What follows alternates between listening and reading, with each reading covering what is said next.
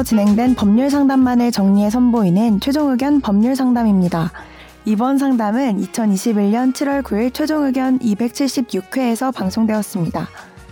A씨가 사망하자 가족들은 상속을 논의하기 위해 모였습니다. 그런데 10년 전 누군가 A씨의 자동차에 저당권을 설정해 놓은 사실을 알게 되었습니다. 이때 가족에게 변제 의무가 발생할까요? 또 한정승인 전에 사망자의 재산을 써도 되는 걸까요? 오늘 최종 의견 법률 상담에서는 저당권 말소 청구와 한정 승인에 대해 자세히 상담해 드렸습니다. 최종 의견에 사연을 보내주세요. 법률 상담해 드립니다. final final 골뱅이 sbs.co.kr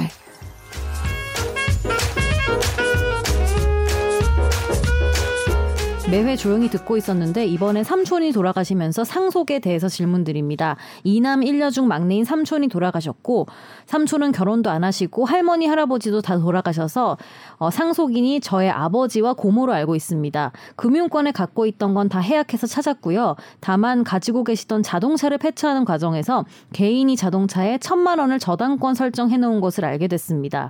그분에게 내용 증명을 보냈지만 반송되어 왔고요. 질문은 이분이 2003년도에 저당권을 설정해서 10년이 경과한 거라서 변제 의무가 없다는데 사실인가요? 사실인가요? 음, 일단은 뭐 이런 기한이 있나요? 보통 채무가 10년이니까 예, 10년을 그래요? 넘지 않거든요. 우리나라 그러니까 소멸시효가 내가 누구한테 네. 돈을 빌렸거나 뭐 이런 채권들이 되게 1년, 3년, 5년, 10년 이렇게 소멸시효가 걸리는데 음, 이제 이 근저당권은 뭐냐면 어떤 채무가 있으니까 담보를 해놓은 거잖아요. 음, 근데 그 그렇죠. 채무 자체가 10년이 지나면 음. 근저당권은 말소가 될 수 있거든요. 음. 안 갚아도요? 그렇죠. 어. 10년 지나요. 그러니까 소송을 걸어야죠. 그 중간에. 음. 근데 이제 아. 그 중간에 그 어, 돌아가신 삼촌 상대로 소송을 걸어놓은 게 있다면 네네. 판결을 받아서 그게 10년이 안 지났다면 아직은 그 채권이 남아 있으니까 아, 음. 근저당권은 살아 있을 수 있는데 어 지금 10년이 지났다면은 소송 안 네. 하고 음. 그러면은 채무는 소멸하고 네. 그래서 이제 채무 부존재 확인 청구도 하면서 이제 저당권 말소 청구하면 될 것 같아요. 오. 저당권 말소 청구하면 되겠다. 그러면은 음. 2, 3, 4는 대답을 안 해도 되는 거 아니에요?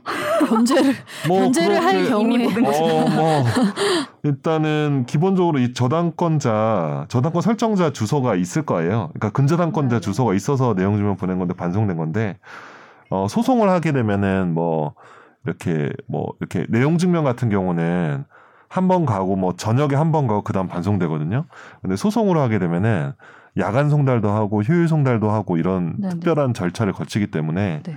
소송을 통해서 저당권 말소 청구를 하시는 게 좋을 것 같아요. 음. 그러면은 연락이 닿고 10년이 지났으면은 네. 뭐그 채권자 입장에서 억울하지만 채권은 날아가는 거죠. 네. 어, 참. 왜안 그- 했을까? 이런 얘기를. 했을 수도 있어요. 삼촌이 뭐 안 가르쳐 줬으니까 모르는. 음, 사실. 확인을 해보긴 해야겠네요. 해봐야겠죠. 음. 네. 음. 그러면은 다음 질문도 다음 질문들은 일단. 음. 해볼까요?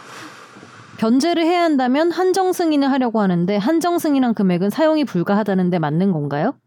그러니까 한정 승인은 뭐냐면 그 사람이 가지고 있는 재산의 범위 내에서만 이제 재산을 상속한다. 음. 그러니까 내가 알고 있는 그 재산이죠. 네네. 그러니까 음.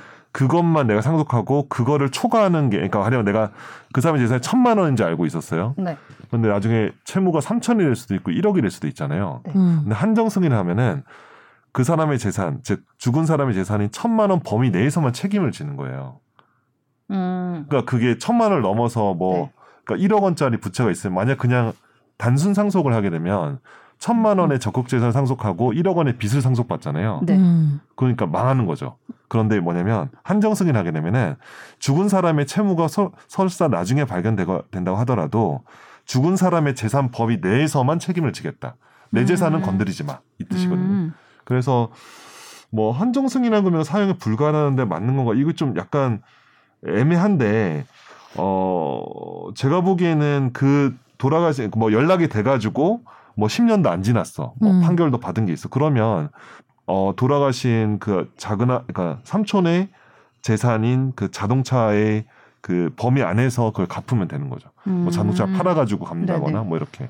어. 근데 사용 자기 재산은 가능- 줄 필요 없는 거예요. 음. 조카가. 예. 사용이 가능하다고 해야겠네요. 그렇죠. 예, 음. 그렇게 볼 수 있죠. 네. 그 돌아가신 삼촌의 재산이 재산이라면. 네.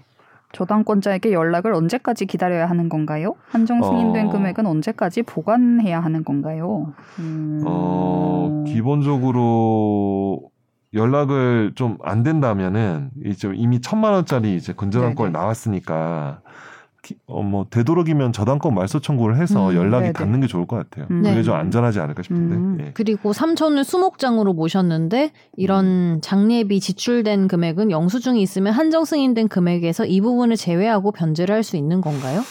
어, 근데 이거는 장례비는 네.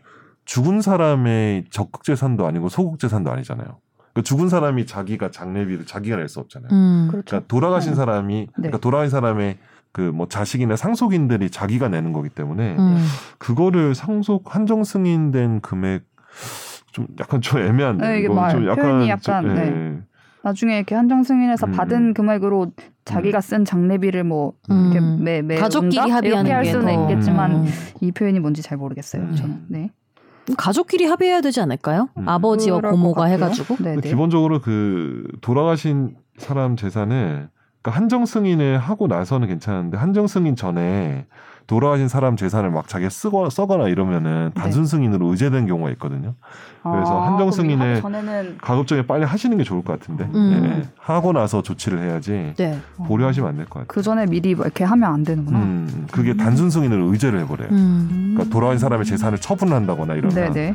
예, 그렇습니다. 오케이. 한정 승인을 빨리 하시는 게 좋습니다. 그리고 근저당권 말소 청구를 하세요. 네. 네.